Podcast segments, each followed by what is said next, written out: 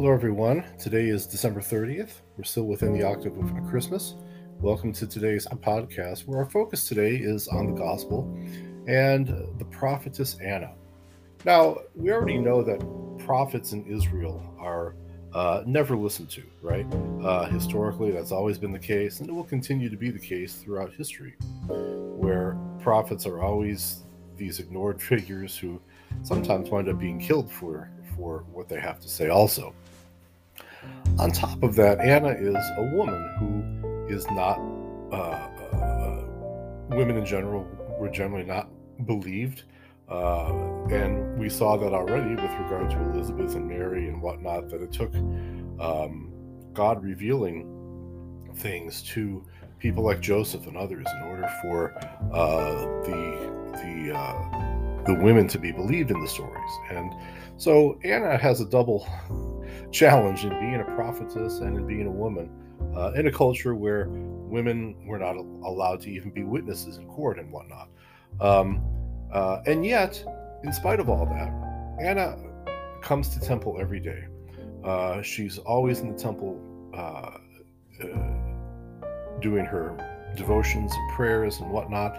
And uh, her faith is a remarkable one because she is rewarded with encountering the Lord Jesus in the temple. Um, and uh, again, she's one of those f- figures like we've seen before with the Magi and the shepherds and Mary and Elizabeth and, and uh, Simeon, where you have these unlikely figures who are uh, graced with uh, coming to recognize the presence of Jesus in their lives.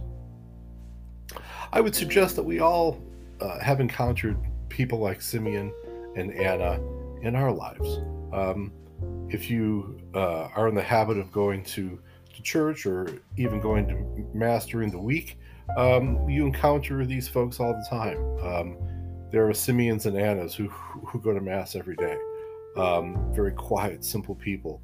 Um, there are Simeons and Annas who are volunteering in the soup kitchen and the shelters every day, just quietly um, being faithful uh, in their lives, faithful in their prayer lives, faithful in their service to others. Um, and it is in people like that that we encounter the presence of Jesus as well uh, in our lives. And what can their lives say to us? Um, how can they inspire faith within us to continue uh, our life of devotion, to continue our life of service to others?